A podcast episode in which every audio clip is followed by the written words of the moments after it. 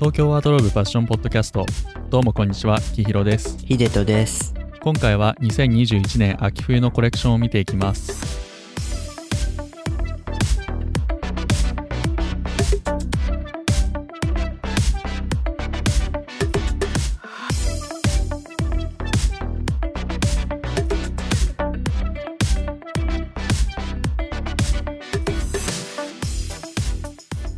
はいこんにちは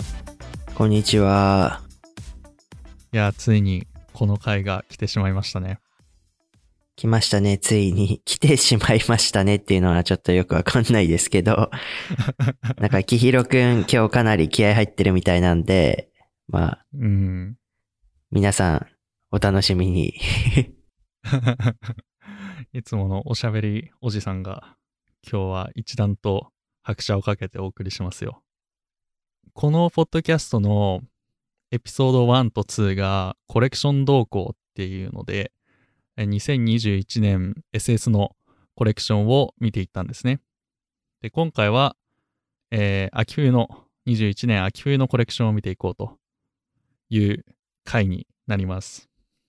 前編ではプラダ、セリーヌ、後編ではバルマン、フェンディにフィーチャーしていきます。この4つのブランドを見ていくことで、21年秋冬のコレクションの全体的な雰囲気を見ていけたらなと思います。僕たちがチャンネルを始めた第1回も、そのコレクション解説っていうことで、まあ今回この収録が終わって、編集もいろいろ終わって聞き直したら、まあ僕たちが、まあどれだけ成長してきたかっていうのがわかるんじゃないかなと思って、その点でちょっとうんうん。楽しみですね、個人的に。正直ね、第1回、第2回の仕上がりには全く満足できていないので、リベンジマッチという感じで今回やっていけたらと思っております。今回のエピソードを作成する上で参考にした資料とか出てきた用語などは、エピソードの下部の概要欄から見ていただくことができます。え気になったところは、まあ、そちらはチェックしていただけると早いかもしれないです。まあ、ヒデトくんが頑張って用語とか作ってくれてるんで、ぜひ活用してみてください。あの、きひろくんがよくわかんないブランド名出すたびにヒヤヒヤしてますよ、僕は。マジで申し訳ない。メガネ界とかマジ申し訳なかったと思ってる。なんか自分で調べながらこれで合ってんのかなっていうのを毎回 チェックするのが大変でしたけど。で、そうですね。まあ、今回のエピソード、まあ、ビジュアルが重要なファッションの話をしていくんで、ざっとね、ルック見てから聞いていただけると分かりやすいかもと思います。あ、一点始まる前にお伝えしたいんですけど、僕たちは単にファッションが好きなだけで、特段、まあ、超詳しいってわけでもないんですね。なんで、これを聞いてくれてる方が、コレクションを理解するための一つの材料的な感じで聞いていただければと思っています。まあ、全然正解とか、まあファッションに正解とかないと思うんですけど、なんか、コレクションへの理解についての正解とかは、ではないんで、はい。まあ参考として聞いてもらえたらと思ってます。そうですね。あの、僕たちもプロの編集者とかではないので、これをね、参考にして皆さんと一緒に今回のコレクションどうだったのかなっていう考えるきっかけになればいいのかなと思います。そうだね。みんなと一緒に考えるみたいな感じでいけたらいいな。フィードバックとかもいただけたらすげえ嬉しいです。はい、お待ちしております。お待ちしております。では早速見ていきましょうか。21年秋冬の全体的な印象から、まあ、軽く入っていくと、今回は WWD さんの言葉をお借りすると、フォーマルっていうキーワードがあるなと思ってて、これはフォーマルとホームウェアを掛け合わせた造語になっています。今回はコロナの影コロナの影響を受けたコレクションとしては2回目ということがあって、まあ、リラックス×フォーマル、リラックスフォーマルの流れは継続していると言えます。21SS で話したと思うんですけど、まあ、コロナ禍ということもあって、家の中で過ごす服に注目するブランドが多かったんですけど、今回は、まあ、ワンシーズン経って、そこから、まあ、家の中プラス、まあ、旅とか、自分へ向き合ったりとか、そういう家プラスアルファっていうのが見られて、そこにデザイナーとかブランドごとの解釈解釈が現れていて面白かったと思っています。実際に家の中で羽織ったりすることの多いガウンっていうのを、まあその再解釈して、私たちが普段着る服に、まあ置き換えてみたり、スポーティーなスキーとか自然とかそういうアウトドアにフォーカスをして、まあ作品を作ってるブランドも結構あったので、まあそういう点は今シーズンの特徴になるのかなっていう感想はありますね。うんうんうん。まあ、デザイナーごとに色が出ていて面白かったですね。はい。では、実際にブランドを見ていきますか。前半ではプラダとセリーヌですね。両方ともちょっと最近動きがあって面白いブランドなんでね、めちゃめちゃ取り上げたかったブランドになってます。で、きひろくんは、今回プラダをご紹介するということなんですけれども、まあ皆さんご存知の方も多いと思うんですけど、大体どんな感じのブランドか、概要的なものを教えていただけますか？はい。まあ、詳細とかは、ライナーノーツっていうもう一個やってる番組があるんで、そっち聞いていただければと思うんですけど、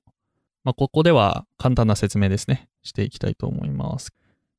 えー、簡単に歴史を紹介すると、まあ、1913年に、今のデザイナーがミューチャ・プラダっていうんですけど、ミューチャ・プラダと、まあ、もう一人いるんですけど、そのミュッチャの祖父のマリオ・プラダとマルティーノ・プラダによって創業されたブランドですね。イタリアのブランドです。えー上流階級向けのカバン、高級カバン作って王室御用達になるほどのブランド価値を高めたんですけど、第一次大戦とか第二次大戦の影響で素材調達が難しいとか、上流階級、これまでの顧客層であった上流階級が没落してしまった。あと、結構珍しいセイウチとか、なんかよくわかんねえ、珍しい動物の皮とかも使用してたんで、あの動物愛護運動などが原因で70年代にすげえ人気を失っていった。で、そんな時にミュッチャがデザインとか経営に携わるようになって、シューズとかレディースプレーター、メンズプレーター、あとプラダスポーツ、リネアロッサって呼ばれるんですけど、これの開始、まあそういったラインの拡充とかして、現代のプラダの原型を作っていったっていう感じですね。で、デザイナーは、これまでミューチャプラダがメンズとレディースともにデザインしていたんですけど、レディースでは21年 SS シーズン、メンズでは21年 AW シーズンからラフ・シモンズがミューチャと共同クリエイティブディレクターとして、えー加入してデザインしております。これは結構話題になったよね、ちょっと前に。プラダといえば、ミュッチャプラダさんっていうイメージがすごくあったので、まあそこに有名なラフ・シモンズさんが来て、まあプラダのブランドイメージが変わっていくのかなっていう点は、多分皆さん気になってたんじゃないかなと思います。なんというか、相性がいいっていう声もね、いろいろ上がっていたんで、うんうん。実際メンズで今回初めてのコレクションということもあって、どういうものがあるのかっていうのが、どう、実際どうなってるのかっていうのを見るために、ちょっとコレクション動向として取り上げました。そうですね。まあ、それぞれ二人とものデザインテイストっていうのを見ていきたいと思うんですけど、まあ、ミュッチャのデザインっていうのは、まあ、ミュッチャのパーソナリティによるものが結構多いかなっていう考え方とかによるものが多いかなって思ってて、で、ミュッチャって、まあ、コミュニストで、フェミニストなんですね。で、なんだけど、まあ、その、そういった政治的主張とは、まあ、反するような、まあ、ファッションっていう業界、まあ、女性をきらびやかに、まあ、飾り立てたり、まあ、ある種の、まあ、セックスシンボル的な意味合いを持たせるファッション業界、そしてあの、結構資本主義の象徴的な部分でもあるので、そういった政治的、コミュニスト、フェミニストの政治的主張から全く反するようなファッション業界で働いているんですね。で、こういった、まあ、背景があって、まあ、プラダではアグリーシックと呼ばれるデザインのテイストを打ち出している。まあ、ちょっと言い方変なんですけど、あの、1997年 SS シーズンでファッションに醜さを取り入れたんですね。そうしたことが、まあ、現在でもいろいろ反映していて、まあ、アグリシックっていう考え方を通してみると、プラダのクリエーションがあ、一貫してるなっていうことは感じられるかなと思います。うん。醜さっていうのをファッションに取り入れることで、何？非日常感とかセクシー感を出したっていうこと？いや、むしろ逆なんだよね。あの、醜さっていうのは、あの、日常性とか純真さということなんですね。ちょっと言ってる意味わかんないと思うけど、まあ、97年 SS からアグリシックが始まったって言ったんですけど、まあ、この時期っていうのが、まあ、グッチのトム・ホードとか、アレクサンダー・マックイーンのジバンシーとか、あとは、まあ、普通にアルマーニとか、結構セクシーな要素で豪華絢爛な非日常的なセクシーファッションが、まあ、最盛期だったんですね。うんうん。そんな時代のファッションに、あの、日常性とか純真さ、まあ、豪華絢爛なファッションにはそぐわないような、まあ、ある種の醜さである、そういった日常性とかを取り込むことによって、まあ、女性が美しくあることや、セクシーであることが義務ではなくて、まあ、選択肢の一つに過ぎないということを主張しようとしたんですね。まあ、全部のコレクションがセクシー、万歳みたいな感じではなくて、まあ、こういう、まあ、日常的なファッションも、まあ、選択肢としてあるよねっていうのが、まあ、アグリシックのコンセプトなんかなと。うんじゃあ、その、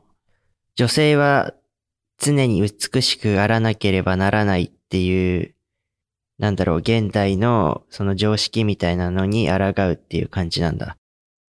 そうそう。まあ、女性美しくなければならないというか、美しさの定義は一つではないっていう感じかな。うんまあ、セクシー、豪華絢爛が女性の美だっていうような考え方から、まあ、日常的なことも美しいんじゃないみたいな。っていう考え方の転換があったんかなと。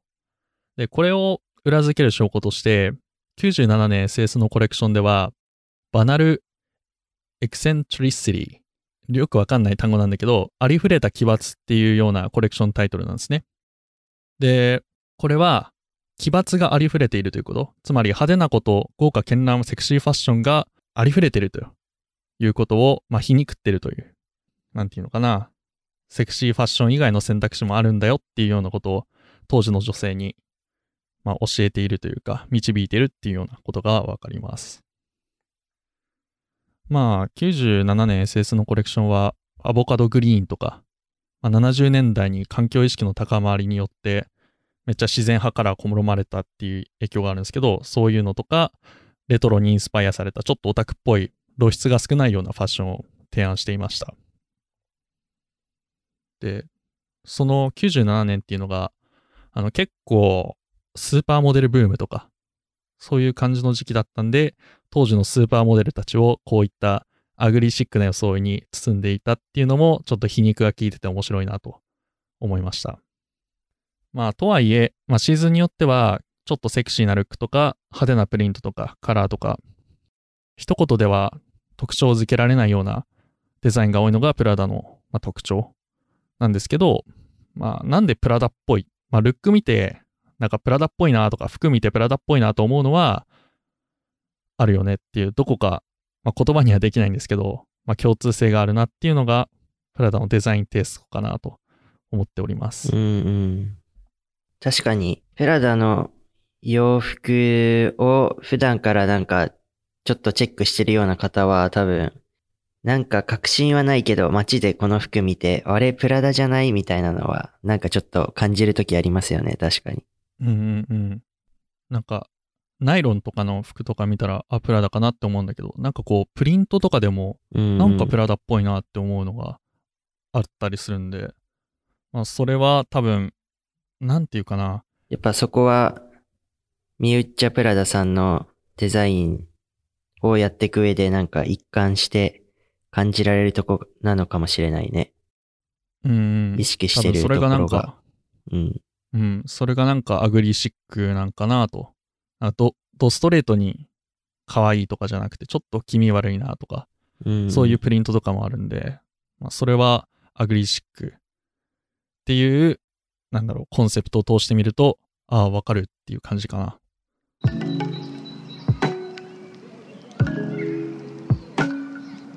まあ今まで、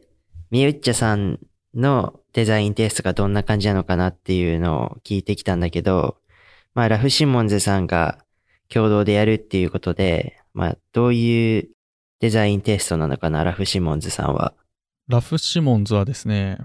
デザインテイストで言うと、まあ結構、なんだろうな、音楽とか、まあ、アートとか、そういったカルチャーに影響を受けたようなデザイン、しかもなんか結構シャープなテーラリングとか、あとはなんだろうな、結構めちゃめちゃオーバーサイズとか、そういう、なんていうかな、ちょっと行き過ぎないアバンギャルド感っていうのが特徴かなと思います。で、ちょっと簡単に、本当に簡単にラフ・シモンズについて、えー、ご紹介できればと思うんですけど、えー、1968年、ベルギーのヘンクだか、まあ、ゲンクだか、生まれです。まあ、マルジェラと同じ出身地ですね。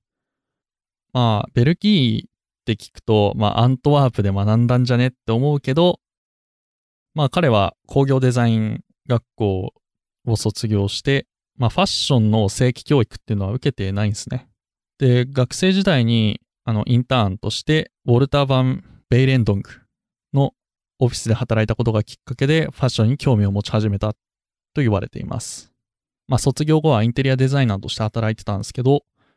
まあ、ウォルターに連れられてマルジェラのコレクションを見に行ったことがきっかけでファッションデザイナーになると決めたらしいです。へえ。マルジェラの影響を受けてるっていうことなんですね、じゃあ。そうなんですよ。しかもそれが今回のルックに見られるかもしれないっていうのが、うん、なんだろう。これマルジェラの影響じゃねって思うのが、まあちょっとあったんで、そこも紹介できたらと思います。で、今回のプラダ加入についてちょっと関係ある部分として紹介したいんですけど、マルジェラのコレクションを見に行ったことがきっかけでファッションデザイナーになると決めたって言ったんですけど、このコレクションが1990年スプリングサマーシーズンのコレクションなんですね。で、このコレクションはまあいろいろ伝説的であると言われていて、まず、ショーが行われるのが、まあ中心街ではなくてちょっと離れた郊外この場所を探すために、マルタンが地元のキッズたちにファッションショーをするのにいい場所あるかいみたいな風に尋ねて回って、で、結局子供たちの遊び場を、遊び場を借りて取り行ったコレクションになってます。招待状とかも、まあ、キッズたちに書かせて500枚ぐらい作成した。で、モデルとかも街でスカウトした、まあ普通に綺麗な感じの女性。ヘアスタイルなども普通で、まあ、コレクションみたいにヘアスタイルリストがガチガチに固めるみたいな感じではなくて、超自然体なんですね。で、メイクとかも、なんか日常、まあ、僕ちょっとわかんないですけど、女性がメイクしていて、偶然起きるアクシデント。なんかメイク終わった後にセーターを着ようと思ったら、なんかちょっと布が擦れて崩れちゃったみたいなメイクを施しました。で、一流の記者が大勢押し寄せている中で、ランウェイのフロントローは地元のキッズたちに譲ったんですね。なんでかっていうと、その場所はキッズたちの遊び場だから。まあ、実際のランウェイではキッズたちが走り回ったり、モデルがね、そのキッズを肩車したりしてたんですね。で、このコレクションでは、日常の美しさを表現しようとしてたんですよ。で、この日常の美をファッションに持ち込むっていうこと。これが、ミュッチャの ugly chic と同じである。っていうことから、一番初めてラフが見たコレクション、ファッションデザイナーをになろうという決心したコレクションのコンセプトと、ミュッチャが掲げている ugly chic のコンセプトが一緒であるっていうことが、プラダ加入の面白いところだなって個人的には思っています。じゃあお互いのデザインする上での根底みたいなところに親和性があるんじゃないかなっていうふうに思ったってことだよね、キヒロは。そうそうそうっす。へえ。真意のほどは定かではないんですが、こう僕は思いました。で、このショーを見てラフはデザイナーになることを決心して、自ら作った服をアントワープに持ってったんですね。アントワープ王立芸術アカデミー。まあ、ここはマルタンとかウォルターとかアントワープ6の、えー、素晴らしいデザイナーたちが学んだところなんですけど、で、そこに持ち込んで、校長のリンダ・ロッパっていう方に会ったんですね。で、なんていうんですかね、入りたいんですけどって、入学を希望したら、リンダ・ロッパにですね、あなたはうちの学校で学ぶ必要がないと言われて、独学で服作りをした。しかも、リンダ・ロッパに支援を受けて、ラフ・シモンズを立ち上げたっていう、すごい人です。うーん。この学校であなたが学ぶことはありませんみたいな感じで、来なくていいよって言われたってことだよね。そう。しかも、支援まで取り付けるという、やばい天才。かなり期待されてたっていうことがわかりますね。このお話を聞くと。うんうんで、ちょっと長くなっちゃったんで、サクッと後半のキャリアについてご説明できればと思うんですが、まあ、95年にラフ・シモンズ立ち上げて、その後は一旦活動休止期間とかも入って、2001年から再開。で、まあそこでもですね、街でスカウトした素人モデルを起用してコレクション展開していった。で、まあ現在でもラフ・シモンズは続いてます。で、この他には2005年から12年までプラダグループが持っていたジル・サンダーでクリエイティブディレクターやったり、2012年から2015年までディオールのクリエイティブディレクターでありました。で、16年から18年まではカルバン・クラインのクリエイティブディレクター。で、現在ではプラダ・メンズ・ウィメンズの共同クリエイティブディレクターとなっています。はい。なんで、まあ、結構ね、プラダグループとの関わりは、まあ全然ジル・サンダーの時からあったって感じかな。うーん。そうっすね。まあ傭兵デザイナーって言われるんですけど、確立してるブランドにこういう有名デザイナーを雇って、リブランディングというか、新たな顧客層を、えー獲得するっていうような感じで、まあ後からヒデトが説明してくれるエディ・スリマンと同じく傭兵デザイナーとして結構有名ですね。なんかディオールのクリエイティブディレクターっていう点では、エディ・スリマンとかもディオールオーム立ち上げの時からデザイナーやってるから、なんか二人とも少しなんか似たようなイメージが個人的にはあるんですけど、ないですか？そうっすよね。あります。もう、頭の中ではラフ・シモンズの話してるんだけど、口に出てくるのはエディって言っちゃうんですよ。ごちゃごちゃになってんですよ。頭の中で。なんかちょっと二人には共通点があるような感じがしちゃいますよね。うん。ただ結構、ラフもね、エディもね、すげえ熱狂的なファンがいるんでね、こういう感じで説明するのはちょっと気遅れするんですけど、まあそういったマニア向けのコンテンツではないということは、あらかじめご了承ください。ちょっと、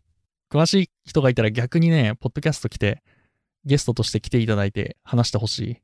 いので、お願いしますっていう。なんか、エディ・スリマンとか、ラフ・シモンズとか、マルタン・マルジェラとかね、もそうなんだよ。う、めちゃくちゃ詳しいです、みたいな自信のある方は、なんか、あの、一緒にお話ししましょっていうか、教えてほしいです。お願いします。そうですね。エディの話が出たから、ちょっと、なんだろう、ラフ・シモンズとカルチャーの関係。まあ、エディは後から説明してくれると思うけど、結構音楽とのつながりも深いような方なんで、まあ、ラフも、えーインダストリアルデザインの素養とか、まあ、アート、あと音楽、そういったカルチャーへの影響を多分に受けてるデザイナーだということをちょっと軽くですね、紹介できたらと思います。で、まあ、まあ、例を出して話した方が早いと思うんで、99年の SS のコレクション、キネティックユースっていうやつなんですけど、これではデビッド・ボーイのスペース・オディティっていう曲がコレクションミュージックとして使われました。もうボーイとか全然詳しくないんでよくわからないんですけど。で、まあ、この他にも、キャリアの初めの方で、デビッド・ボーイはたびたび登場しますね。で、あとは、2003年秋冬のクローザーとかでは、ジョイ・ディビジョンとかニューオーダーの CD ジャケットの中から、ピーター・サビルが手掛けたアルバムジャケットを大胆にプリントしたモッツコートなどが有名ですね。まあ、ベルギーの若者文化に由来するようなユースであるとか、それプラス、まあ、シャープなテーラリング。あとは、結構、こういうグラフィックですよね。アートとか、アルバムのジャケットをそのまま服に転写してプリントするようなデザインもよく見られます。これは結構 21SS のプラダのレディースでも見られた手法なんで、あ、ラフっぽいな、ラフ来たなってすごい思いましたね。なんか、ラフ・シモンズっていうと、グラフィックの感じがありますよね。やっぱり。しかもそれがなんか、まあ、アートとか、CD ジャケットとか、自分の興味領域から来ているっていうのが、なんていうか、いいなって思いました。で、まあ、プラダは、まあ、ずっとデザイナーさんは、ミユッチャプラダさんが行ってきたと思うんですけど、キヒロくんはなんでラフ・シモンズをプラダが迎え入れたのかなっていうのに何か理由とかそういうの、個人的な感想みたいなのはありますか？あー、まあ、いくつかあると思ってるんですけど、一番、なんだろう、わかりやすいのが、業績の低迷が理由だと思ってて、まあ、LVMH とかケリングとかがすげえ売り上げ、売り上げを伸ばしてる中で、プラダグループの売上高っていうのが、まあ、2014年1月期をピークとして、まあずっと伸び悩んでるような状態なんですね。うんうん。具体的な数値出すと、14年が9.3億ユーロ、2017年には3.1億ユーロと、まあ3分の1まで減少しちゃってるんですよ。そんな中で、まあ、世界的に熱狂的なファンを持ってる、プラス話題性抜群の超有名デザイナーのラフを加入させることは、まあ新規顧客の取り込みでだとか、主に若い世代ですね。そういった層の取り込みっていうのに、まあ一役買うんじゃないかな、売り上げを回復させられるんじゃないかなっていうので入れたんじゃないかなと思いましたね。まあミュッチャのクリエーションが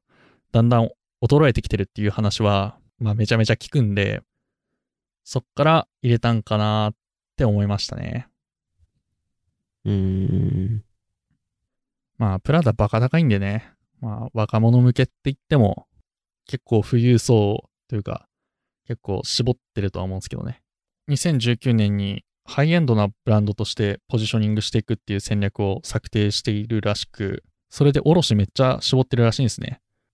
うんうん。なんか最近のプラダがすっごい高かったり、ファーフェッチとかでも内外価格差が全然なかったりするのは、まあ、こういった理由なんかなと、ちょっと思ってたりする。へえ。なんかプラダのパック T シャツがどんどんどんどん値上げしてて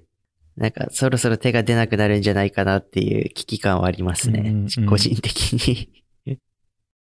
あと、こういう業績の低迷と、あとは、プラダの引き継ぎのためかなと思ってて、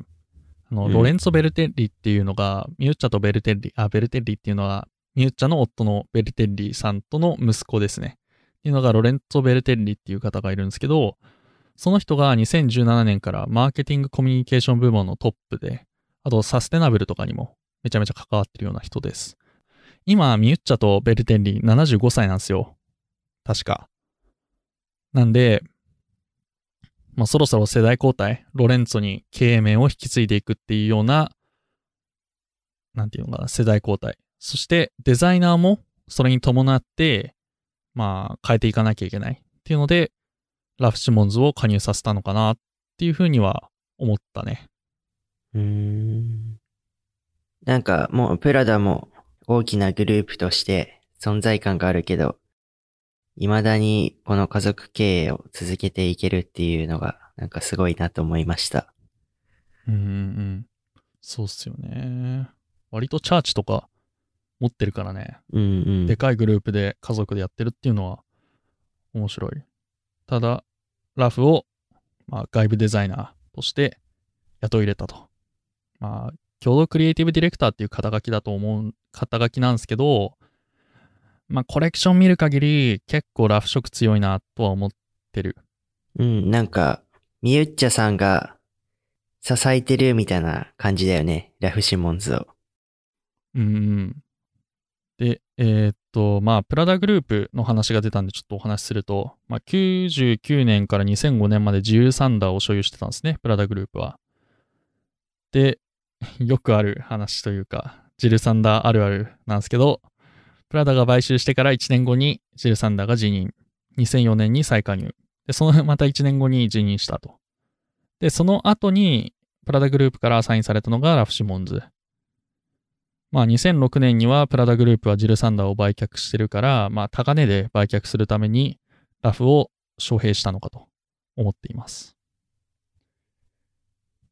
うーん。だから、ザ・傭兵デザイナー的な 感じ。で、2005年から12年までジル・サンダー、メンズ・ウィメンズのクリエイティブディレクターっていうこともあって、ラフとミュッチャとベルテッリはまあ深いつながりというか結構もうすでに一緒にビジネスもやってるし、っていうことで、まあ今回の加入は全然不思議ではないと思っております。じゃあ、伏線があって、呼ば、なん、なんて言うんだろう。呼ばれる、ん？まあ、伏線があって呼ばれたっていう感じになってるんだね。じゃあ、そうそうそう。呼ばれるべくして呼ばれたっていう。そう、それが言いたかったです。そんな感じがした。はい。前置きがめちゃめちゃ長くなってしまったので、21FW のコレクションを、えー見ていこうと思います。皆さんもぜひ、あの、プラダの公式サイトでもルック見れるんで、それ見ながら、えーお話聞いていただければと思います。はい。まあ、今回 21FW のメンズコレクションっていうのがラフをクリエイティブディレクターに迎えて初めてのメンズコレクションです。で、コレクションタイトルは Possible Feelings。まあ触れ合いたいという、まあ、親密で個人的な願い、交流し関係を築きたいという私たちの願いをベースとしています。すべての根底にあるのは人間のまあ、個々の人間です。人間の体、そしてその自由です。触れることができる喜びを感じる必要性は、ウェアの表面、素材の質感に表現されていますと。こういうふうにウェブサイトには説明があります。まあ、ちょっと難しいですけどね。説明の説明が必要ですけど、これは。なんだろう、このコロナっていう時代的な背景からなかなか人とのつながりが、つながりを持つことが難しくなった現代で、まあそういう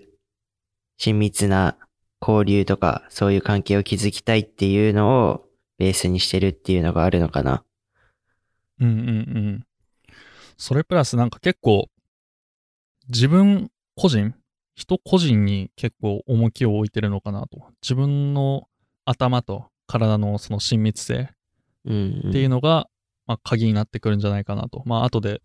自分の予想っていうか考察を述べるんですけど、まあ、そういう感じかなと思ってます。まあこの多様性とかいろいろ叫ばれる昨今で、この個人とか、そのアイデンティティに注目するっていう点はあるのかもしれないですね。確かに。うんうん。最初に言ってたコロナで、家プラスアルファの、プラスアルファの部分が個人、自分の内向きっていうのにんなってるっていうのがちょっと面白いなと思った。他だったら外に出ようぜ、わーいみたいな感じなんだけど、なんか自分と向き合うみたいなとこはなんか少し、瞑想じゃないけど、そういうミュッチャのなんか性格みたいなのもちょっと感じられる気がして面白いですね。うんうん。で、会場は、まあ、無観客のライブストリーミングで行われて、ショーは公開されました。会場は、まあ、毛足の長いファーみたいなやつで、床とか壁とかが覆われてる。で、すげえなんか、ピンクとかさ、紫とかさ、なんかカラフルなんだけど、なんかね、どっかね、テンション上がりきらない感じ。憂いを帯びてるというか、なんかね、絶妙なプラダ感ある色味っていうのが、なんか、ああ、プラダがーと思っちゃった。なんか華やかだけど、あれだね。なんか少し闇を感じるというか、そうそうそうそう。なんかね、テンション上がりきらないんですよ。なんかそこがまたプラダらしいですね。やっぱど真ん中行かないんですよね、プラダって。なんか、 ugly chic で。なんかそれがプラダ感なのかなと思ってる。で、エディが、ディオール2012年の秋冬のオートクチュールで見せた、あの、花の壁っていうのがあるんですけど、それとね、結構似とる。いろんな色の花の壁を施した部屋をモデルたちが移動するっていうので、それに似てんなと思った。なんか、そのディオールつながりでいくと、何のお花なのかな？桜みたいな白いお花が一面に来てるルックが、うんゆりユリ？あの、なのかな？パチンコ開店祝いにもらえる、あの、一気にチープな感じになったけど。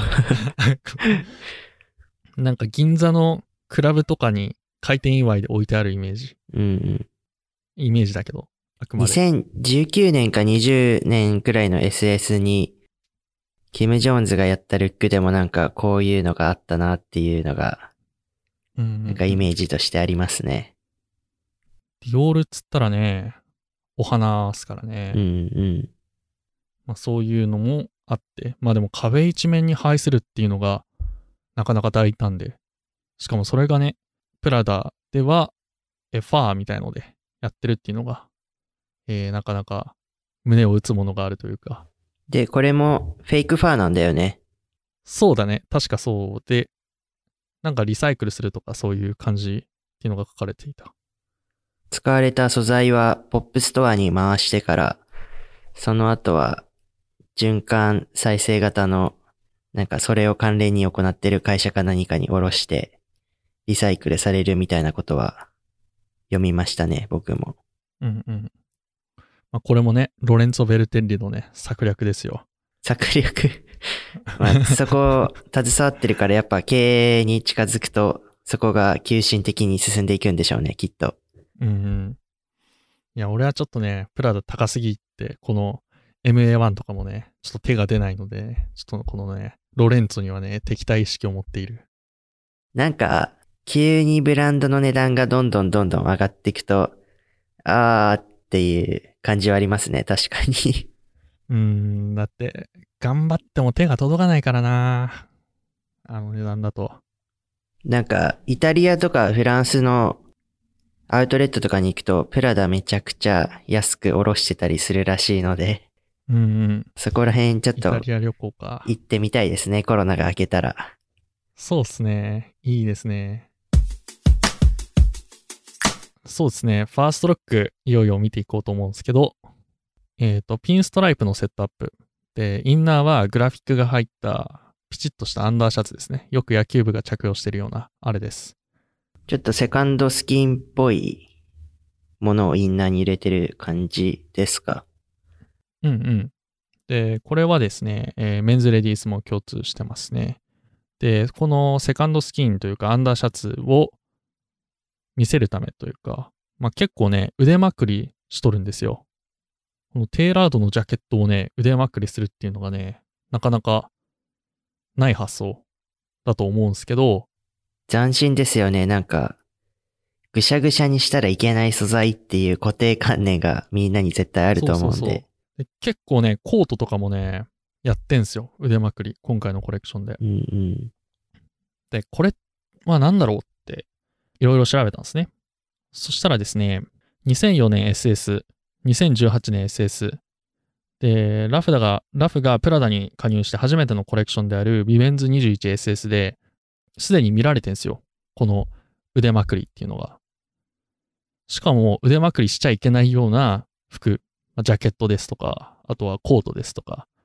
まあ、普段腕まくりしないようなもので腕まくりしているっていうのがもうすでに見られているんですね。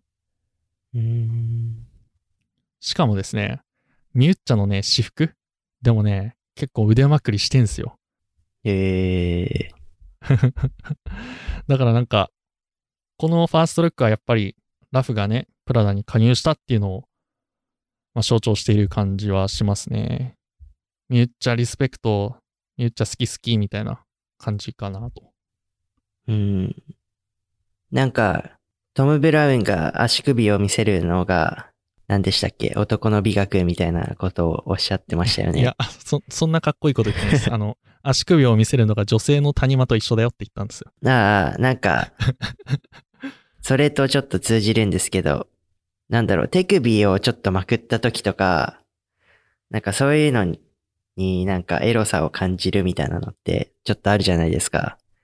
そうなんですか？私たちの日常に。ない、ないですかね。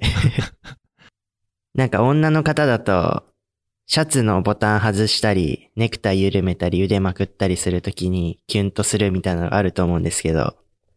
ああ、はいはい。なんかその、足首もそうだし、手首もなんかそういうところでセクシーさを醸し出してるのかな、みたいなのは今少し思いましたね。えーっと、そうですね。で、こういう腕まくりっていうのが、ラフ・シモンズ自身のコレクションでもね、21AW で見られてるんですよ。うんうん。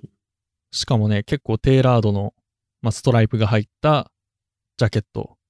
それプラスなんというか、グローブみたいのをつけて腕まくりっていうので、なんかね、すげえリスペクトが感じられますね。なんか自分のブランドでもそれを用いてるっていうのは、やっぱかなり何か影響を受けたのかもしれないですね、プラダに対して。うんうん。えーっと、そんな腕まくりの下に見えているボディスーツというか、アンダーウェア。これが結構なんというか、まあ、セカンドスキンですとか、そういった感じで、なんだろう、このコレクションの、なんだろう、一つの大きな特徴として、よくメディアで取り上げられてますね。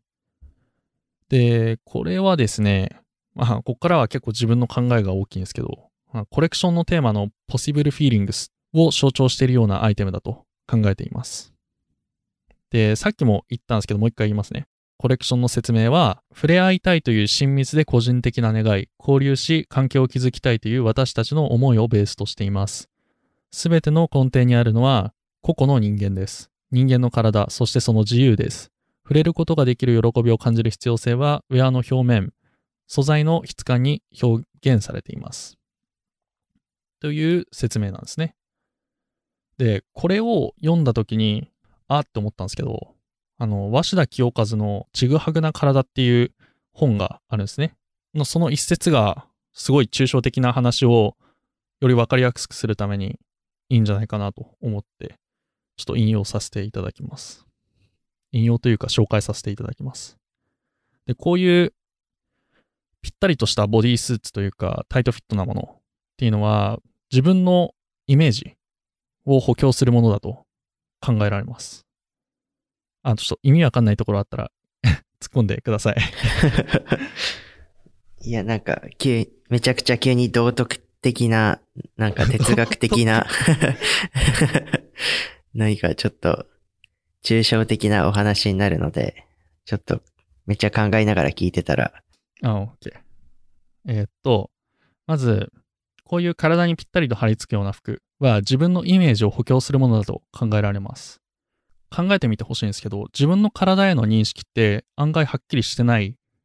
んですね。まあ、背中とか頭頂部とか見ることすらできないし、ましてはなんかこう背中の一部分とか触れなかったりするじゃないですか。うん。で、しかも触れたりする腕とかは、まあ、全体をこう、腕と足を同時に触ることとかできなかったりするんで、まあ、常に認識できるのは一部分のみなんですよ。うん。見たり触ったりできるのが。なんで、自分の体全体を同時に知覚することっていうのは実はできてないんですよ。ああ、はあ。で、自分の体の全体像ってそういった意味では結構空想的で、まあ、ある種、脆いものでもあると言えるんですね。で、そうした想像上の体を補強するために皮膚感覚が活性化されるような、まあ例えばお風呂に入ったりとか、まあ、人と触れ合ったりとか、まあ、こうしたこと？は、なんていうか、温度とか食感とかで皮膚感覚が刺激されて、まあ、自分の体とそれ以外の境界線がま感じられるようになるんですよ。つまり自分の輪郭、体の輪郭っていうのが見えなくても感じられるようになるんですよ。で、こういう皮膚感覚が刺激されて自分のかん自分の輪郭が、まあ、しっかりと感じられるっていうのは服についても同様なことが言えて、裸でいると皮膚感覚刺激されないじゃないですか。まあ、風とか吹いたら別なんだけど、特に室内で風がないえっ、と、温度とかも一定なところでは、自分と外の感覚っていうのが、全然、なんだ、ぼやけてるというか、なんていうのかな。自分の感覚がわからないような感じになると思うんですよ。まあ、裸でいると、まあ、つまり裸でいると皮膚感覚が刺激されないで、自分とそれ以外の境界線がぼやけてる状態になる。だけど、服を着ると、体の表面と服が接触して、体の輪郭がはっきりとするんですよ。ポシブルフィーリングスっていうのは、まあ、こういうことを言っていて、まあ、コロナがなければ、人と接触したり、外で汗かいたり、まあ、日光浴したりして、あの、自分の個人の体っていうのは、まあ、認識はできていたんですよ。まあ、こういうことがまあ触れることの喜びだと、まあ、僕は解釈してるんですけど、で、隔離された家にいるような状態ではそれができない。まあ、つまり、自己を認識することができない。唯一できるのが洋服をまとうこと。まあ、風呂もあるけどね。まあ、常にできるっていうのが洋服をまとうこと。うん、で、しかも、ルーズな洋服だと、あの、体にくっついてる部分とくっついてない部分があるじゃないですか。うん。だから、あの、より自分の体をはっきりとくっきりとさせるためには、こういったタイトなボディスーツ、アンダーウェアっていうのを着用して、自分と外っていうのをはっきりとしてさせる、輪郭をしっかりとさせるっていうのが、こういったポシブルフィーリングス、まあ、触れることの喜びだとか、ウェアの表面、素材の質感に表現されてる、まあ、人間の体、そしてその自由とか、まあ、そういったことを表してんじゃないかなと思ってて。意味分かった？いや、意味分かりましたよ。あの、なんて言うんだろう。その、タイトな自分の輪郭を強調するような衣服を、まあ、身につけることで、まあ、客観的な他人から見た姿も、まあ、くっきりしてるっていうのもあるけど、密着した衣服を着ることによって、まあ自分自身もその体の輪郭っていう普段曖昧なものが、まあよりわかりやすくなるみたいなことですよね。そうそうそうそう。あくまで認識できてなかったものが、ポシビルフィーリングスっていう、感じられるものになるっていう、そういったコンセプトなんじゃないかなって思った。なんか、きひろくんがさっき言ったけど、まあ、人との関わりが減ってアクティブに動けなくなって、まあやることといえばまあ服を着ることくらいしかないみたいな導入をしたと思うんだけど、なんかジョナサン・アンダーソンだったかな？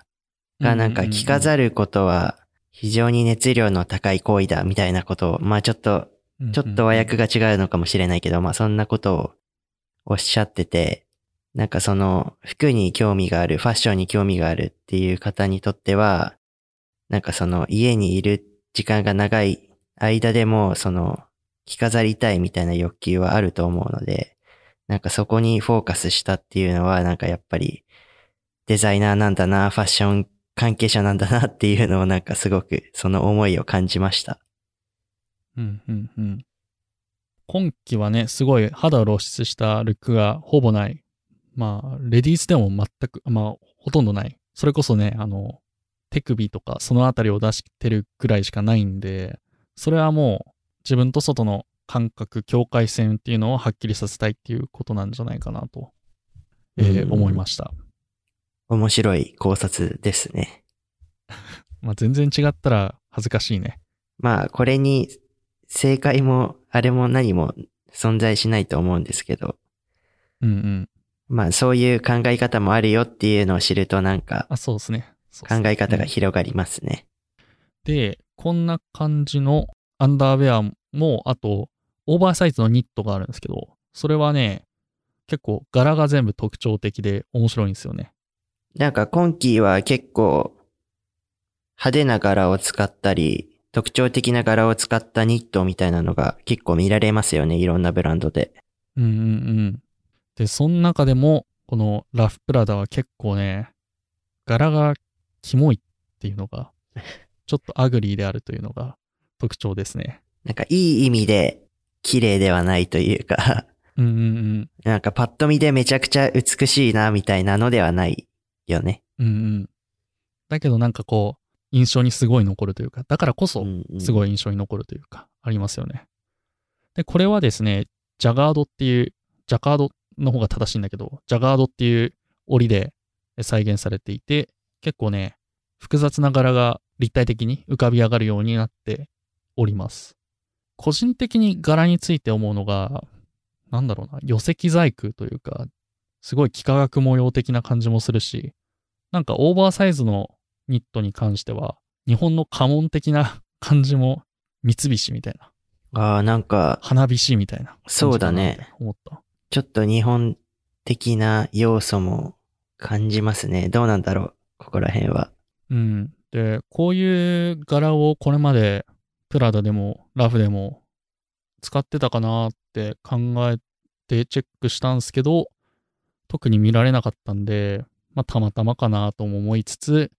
ラフがいたディオールとか、まあ、プラダでも、まあ、ジャパンフォーカスのコレクションとかこれまであったりしたんで、まあ、どうなんだろうみたいな。ちょっとここは予測の域を出ないです。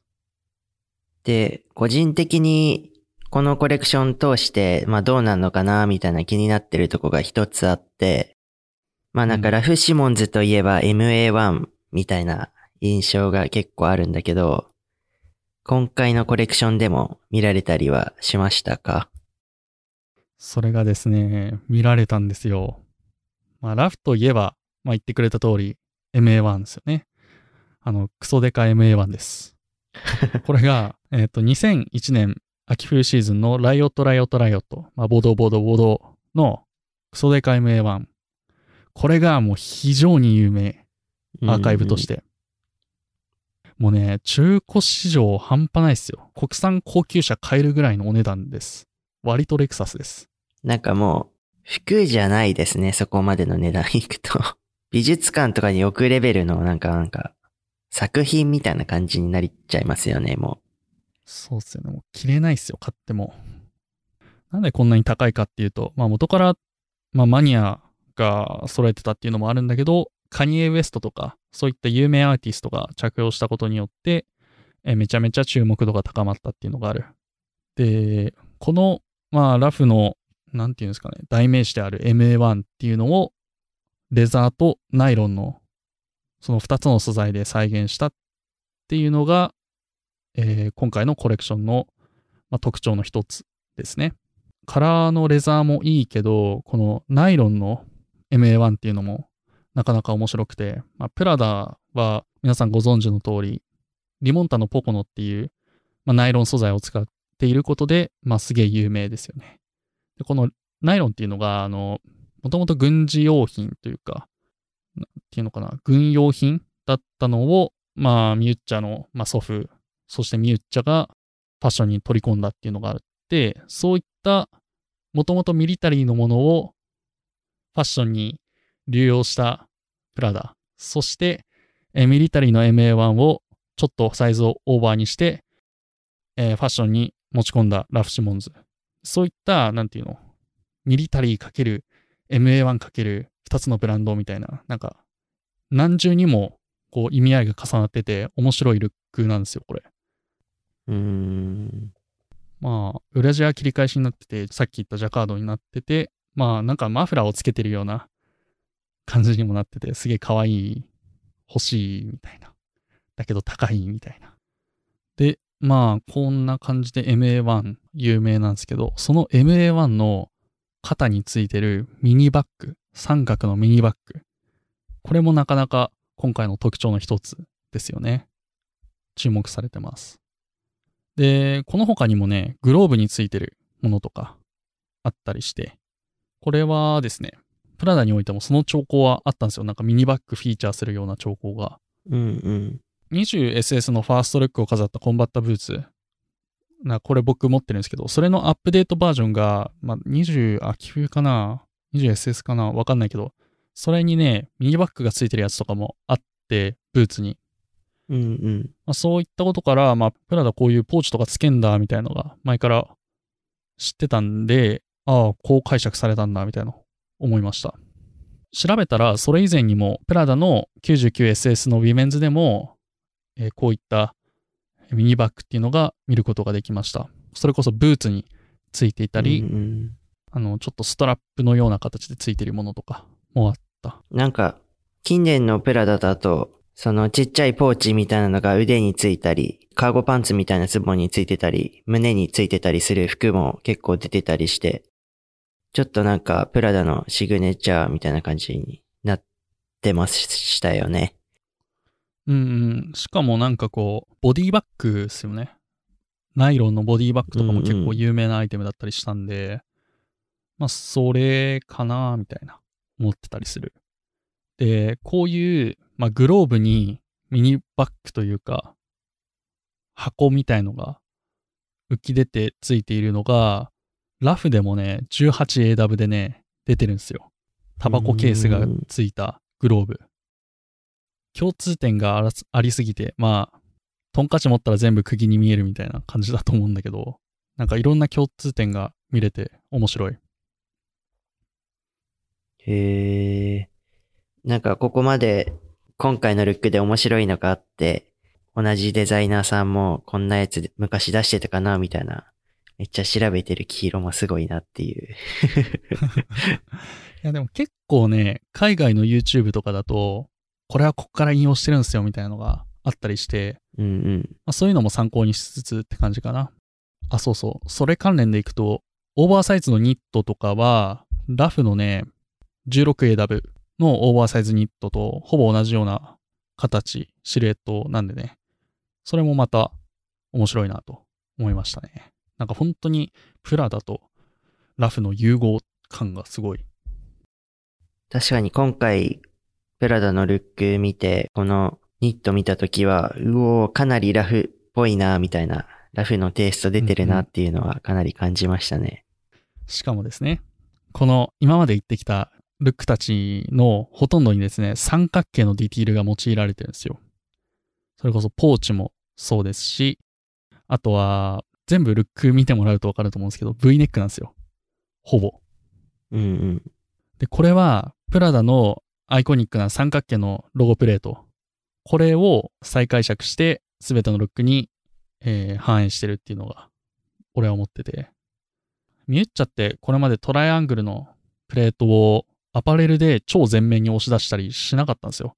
これを元にモノグラムとか作ったりしなくて。まあわかると思うんだけど、アグリーシックでそういう豪華絢爛な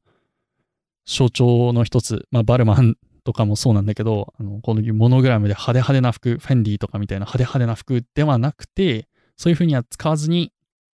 やってるっていうのが、まあ、プラダだったんですね。だけど、ラフが入って、こういう風にアパレルでもトライアングルプレートを反映させるというか、前面に、割と前面に押し出してるのが、ラフが入ったからこそできることなんだなと思ってます。なんか、キヒロくんがさっき、ラフシモンズを呼んだのは、プラダの業績が、まあちょっと低迷してきたからなんじゃないかな、みたいな考察をされてましたけど、やっぱり、ファッションとかそういうカルチャーの文化って、やっぱ常に若者主導で動いていくじゃん。手が出せないハイブランドでも、ティーンとかその若者たちに注目してもらえるようなブランドっていうのがやっぱ成長していくと思うんですよ。で、そういう点で何か若返りを目指してそのラフを呼んだっていう点では、やっぱり SNS とか普及して、まあわかりやすい服みたいなのが、いや、近年まだもてはやされてる傾向が少しあるじゃないですか。まあそういう点で、やっぱりこのロゴを多用していくっていうのは、なんかそのデザイナーの狙いとしてあるんじゃないかなって個人的には思いましたね。うんうんうん。そうっすよね。ラフがレディースに入った 21SS でも、この胸元に超デカトライアングルプレートつけたりとか、まあ、22の SS メンズとかでは、リスとかタコとかをモチーフに胸元に超でかいトライアングルプレートみたいなモチーフのプリントしてたり、ラフがクリエイティブディレクターをやっているプラダではトライアングルが頻繁に出てくるのじゃないかなと思ってます。で、それこそさっきヒデトが言ってたように、売上低迷してるという現状、それを改善するために若者を呼び込むためのこういったロゴドンっ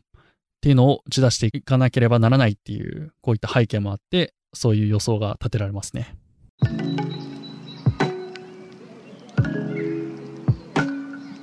はい。で、ちょっと この時点で1時間14分でどういうことだ？ちょっとサクッと最後いきますね。で、あとはダブルのコートですね。まあ他にも結構テイラードのコートとかあったりします。で、結構コート類もオーバーサイズ、ちょっと肩が緩く落ちちゃったりしてるものとかが多いですね。オーバーサイズのなトレンドっていうのはもう盤石なものなんじゃないかなとは思っております。でこういったダブルのコートのボタンには、よく見るとトライアングルが刻印されていたりして、まあ、これもラフだからなせる技なのかなと。で、こういったボタンを強調したダブルのコートっていうのは、ウィメンズ 19SS でも見られてるんですけど、このウィメンズ 19SS では、あの、ボタンはトライアングルの刻印とかなかったんで、やっぱりプラダにラフが入ったっていう意味合いが強く出てるんじゃないかなと思っております。うん。なんか、個人的にダブルでボタンが強調してるタイプってなんかすごいフェミニンな感じが強いのかなっていうのがあって、なんだろう、ビビアン・ウェストウッドとか、そういうの連想されるんだけど、そのジェンダーレスみたいなとこにも